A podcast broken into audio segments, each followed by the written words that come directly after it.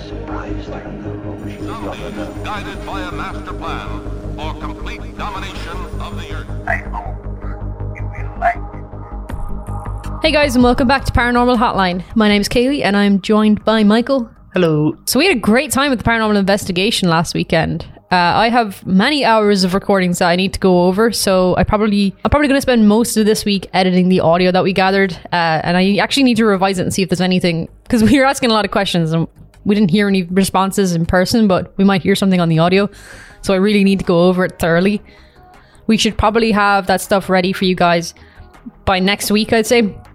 Uh, I'll be uploading behind the scenes pictures and videos to the Patreon too. So if you want to support the show, you can take a look at the pictures. You can head over there. So it's just Patreon forward slash paranormal hotline. Sweet. I have some videos I recorded as well I need to check out because I didn't have a screen on that camera. Yeah, I took a ton of pictures and I, I haven't reviewed them except for on the small little screen on the camera. So I definitely need to take a look at that. I have a picture I took with the Polaroid I need to send you as well because there's something freaky in it, but I can't remember if there was a statue there or not. Oh, cool. If it Uh, was a statue, for some reason they came out looking like a Gringotts goblin. Like it's got a shiny bald head and it's like long ears. You need to show me that. Also, if you have emailed us in a story, uh, we will be getting back to the emails soon. It's been kind of a crazy few weeks, so we haven't really had time to go over it. I feel like it's been a crazy year, though, in general. I feel like I just haven't stopped.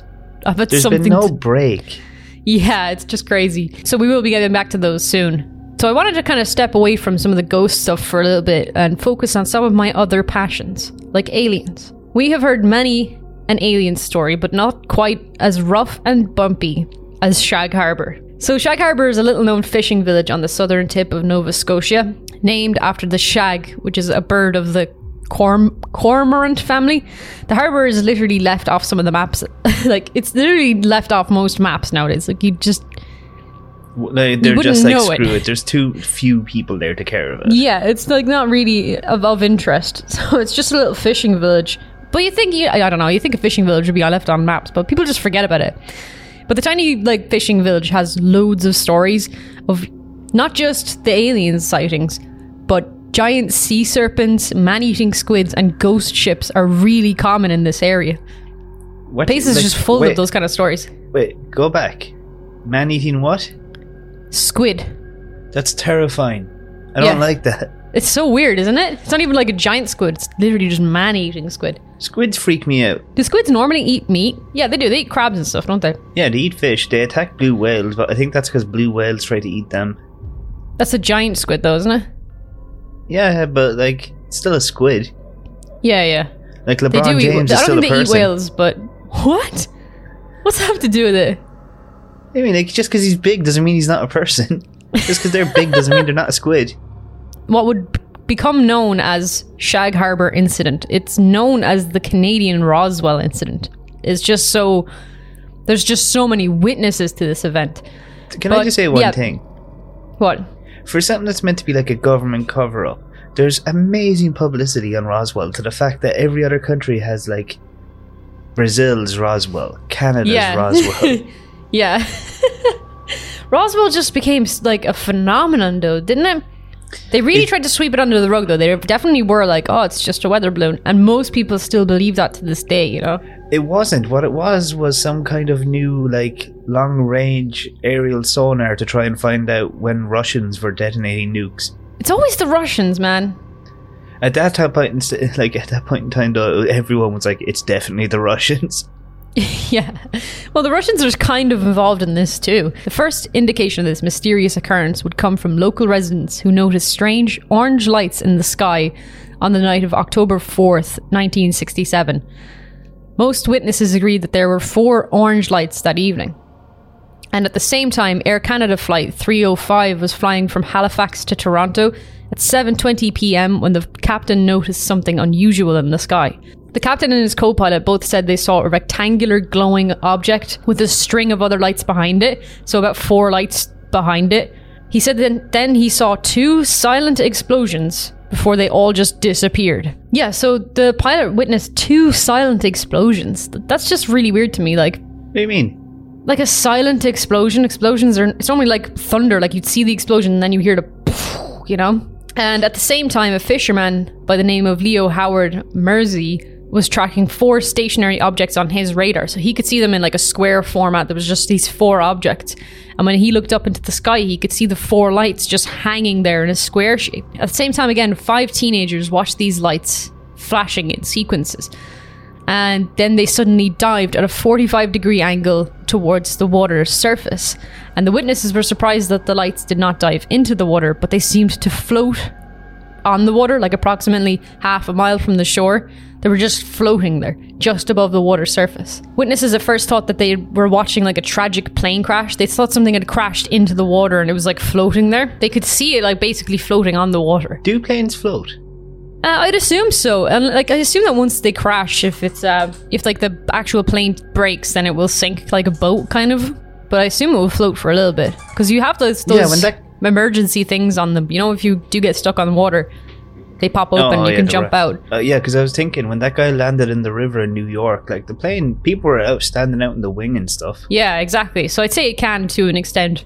But I assume some bits of it would float, you know, because they always do look for floating debris and stuff. So that's what people thought they were watching. They thought they'd just seen a car or a plane crash, and they called the Royal Canadian Mounted Police, uh, which was located at Barrington Passage. And coincidentally, the constable Ron Pound had actually witnessed the strange lights himself as he drove down high- Highway Three en route to Shag Harbour. So he was actually driving there himself. He was the constable of the Royal Canadian Mountain Police. Ron felt that he was seeing four lights that were all attached to one object. He thought that they were like, say, the edges of an object or whatever. And he estimated Yeah. the craft to be about 60 feet long. So it's massive for it just to be floating in the air like that, you know? Like, I think the closest thing we kind of have to that is uh, uh, helicopters, you know, that can actually float there. I was just thinking, I was like, how the hell did he eyeball that distance? Like, what was his frame of reference? That's a good point. I assume he'd know kind of better because he is like a a constable. Yeah. Like policemen are kind of good at judging distance and stuff anyway, aren't they? Yeah, I guess. Or like the scale I of like the height of a person. You know, they're kind of like, oh, he was at roughly this height, and they'll usually be pretty close. You know. Hmm. So I don't know. Maybe he was totally off, but that's what he estimated anyway.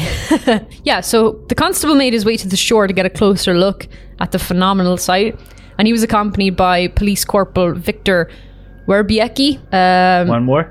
One more? Werbiecki. Is that right? Sweet. I have no idea. Um, yeah, and he had another constable with him whose name's also Ron. He's Ron O'Brien, and other local residents as well. Constable, the constable clearly saw a yellow light slowly moving on the water, leaving a kind of yellowish foam in its wake. So it was kind of like leaving this residue behind in the water. All eyes were glued on the lights because you could still see them. So they, they- it, it moved out of sight. Basically, they're not sure if it moved further away so that they couldn't see it in the water, or if it's dipped into the water. They could just do the residue that was left behind from it too. So it just kind of disappeared, really. They're not sure what happened to it because it was too far away. So the Coast Guard and other local boats started rushing out to the spot of the site because they still assumed at this point that it was a plane crash. They didn't know what was happening. Yeah, because like we touched on this before, but we didn't go into like detail or anything. But wasn't there like a shitload of fishermen and everything who went out with the Coast Guard? Yeah, that's the thing. There was Like, the- loads it- of local boats. Like they were expecting to rescue people from this water. Pretty much anyone On with a hand, boat was I- going out there. I kind of love that as well, though. It's just like fuck everyone go in the towns. Like we gotta go help. Yeah. Whereas like if it was a spaceship, imagine the aliens just trying to keep track. Like they're all coming for us, every one of them. I mean, it's 7:30 p.m. too, so I mean, there's not many people still going to be out fishing at that stage. You know, they're probably wrapping up for the night and stuff. So they were just going out to help, pretty much.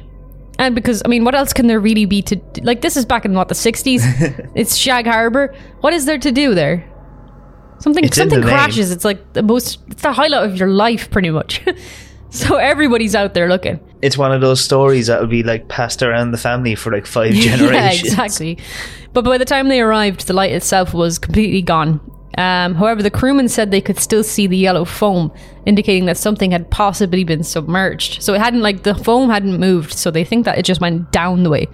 It hadn't actually like disappeared across the water. It sank. I would have scooped up some of that foam in like a kettle or something. This is why you would have died. You probably would have gotten like radiation poisoning. But if you s- no, I'm not going to touch it with my bare hands, but like scoop it up with something like a bucket over the edge of the boat and keep it so you can have it tested.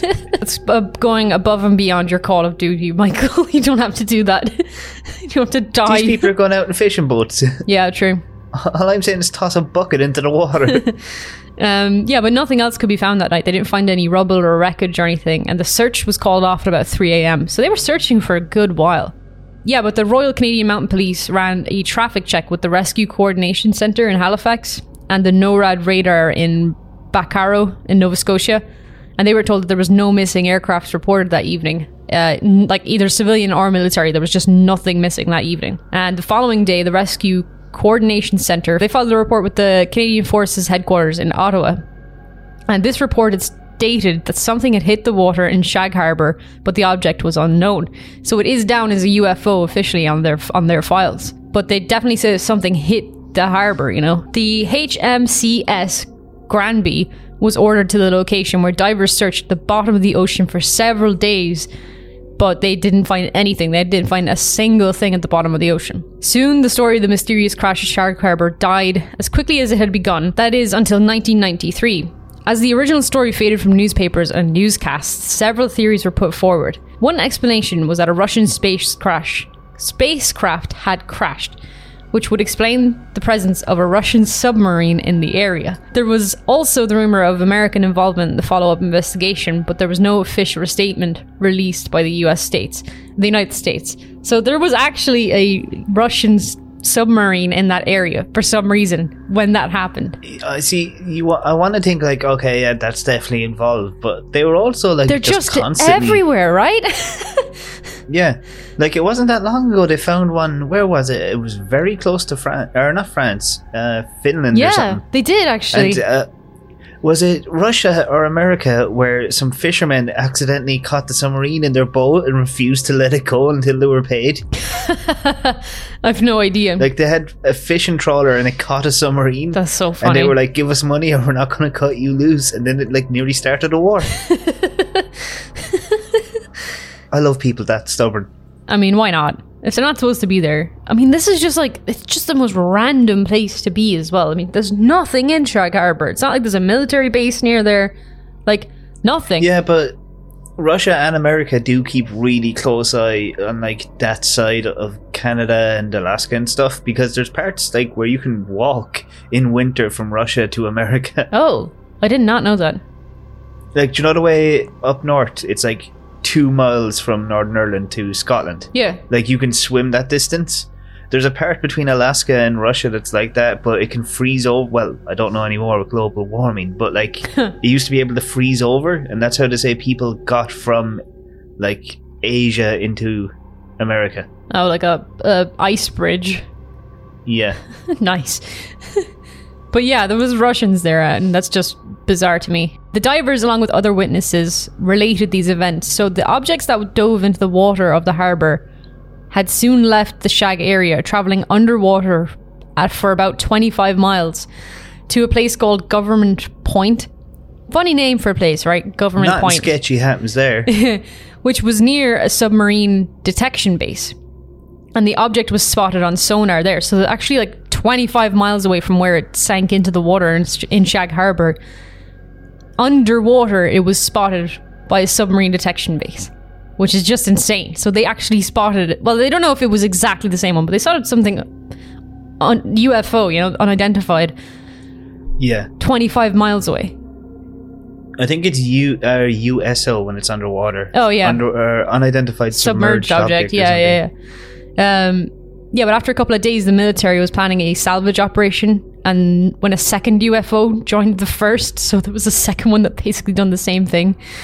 Uh, and the common belief at the time was that the second craft had arrived to help the first craft to try and find it and give it aid or whatever. That's the theory with the second craft. At this time, the Navy decided to just wait and watch. And after about a week of monitoring the two UFOs, some of the vessels were called to investigate a Russian submarine that had entered Canadian waters. At this point, the two underwater crafts made their move. They made their way to the Gulf of Maine, uh, and putting distance between themselves and the chasing Navy boats, they broke the surface and shot into the sky. This is like insane, I'd never heard of this. right? Yeah, I don't think like I don't remember hearing about this part. Yeah, it's just crazy. It's just insane. Like if they were sat know- there for like Time to do repairs. yeah, they were try- literally trying to do repairs. It's just Do you remember I was telling you before about that place in Brazil where like one of the ships crashed and then people reported seeing another ship above it like beaming up and putting down like people couldn't identify them but they were clearly meant to be aliens in the telling. Yeah, yeah. Like there always seems to be like a tow ship that comes along and just like patches I mean, it them makes up, sense, them you know. It just makes sense. But they were sat there for a week trying to fix it, you know, or whatever they were doing, and the the navy was monitoring this. They were just watching them on the on the whatever it's called, the radar, the blip that comes up for a week, and then they were like, "All right, we, we better send something out to take a look at it." And then the minute it got close enough, those two things shot off and then shot into the sky. I'm just thinking like those guys are gonna go home to their home planet and be like, you wouldn't believe the fucking holiday I've had. It's just insane. I, I think this is like some of the craziest claims that we've ever seen. Um, but the extraordinary events were corrobor- corroborated by many witnesses, both civilian and military. Uh, unfortunately, the reports were given off the record, though. Ex military personnel feared the loss of their pension, and their civilian witness feared ridicule, basically. So they just didn't want to be known as that weird alien person. And I, if I was in the military and That's I was at l- risk of losing my pension, I absolutely wouldn't tell anyone either. I can completely understand that. But yeah, that's pretty much Shag Harbor. It's just super unusual and it's an important place in the study of UFOs as well. And it's just so funny that it I was think like we should- there was n- like nothing about you. Like there's there's signs and everything in Shag Harbor now for where the UFO crash happened. yeah, uh, I think I. Sh- yeah, because when we talked about it before, I think I remember telling you there's like this see-through sign you can stand at, and when you look out over the coast, it'll show you like where the ship was and like where the helicopters were in the sky and everything. that's so cool. like you have to line it up with the horizon, and then it just makes like a little picture against the backdrop. Do you think the Russian submarine was just there and it just happened to witness this UFO crash?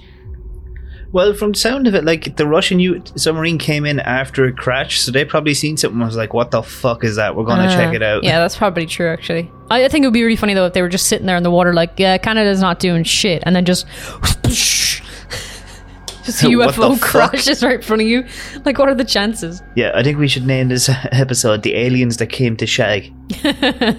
Don't they all come to Shag? Really? Shag Harbor is such a better be. beautiful name, though. Really? Yeah, it's beautiful. No, Actually, you know what? It does look really nice, though. Shag Harbor looks like a really nice place to visit. it's the name, but I, I suppose over there, like, it doesn't. Ha- it, it's not like common slang, is it? What? Shag. No, I don't think so. Actually.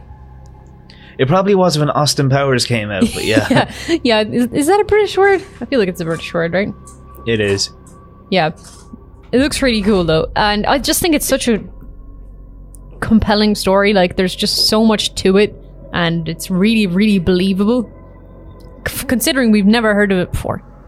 I would say this is more convincing than actual Roswell. Yeah, because with Roswell, there's just so much like doubt. The the problem with Roswell is there's so much that's uh, fiction now, you know, like there's so much you, you don't know what's true anymore, really.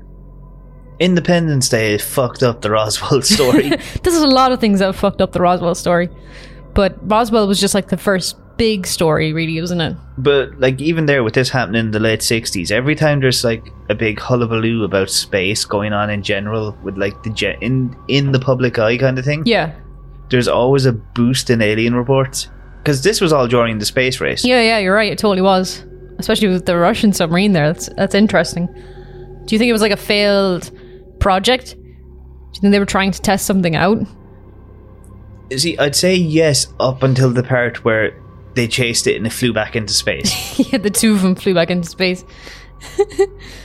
I do love the idea of like a little like teenage alien joyriding around in their little spacecraft spacecraft and they crash into the ocean and their parents have to come and like jumpstart them.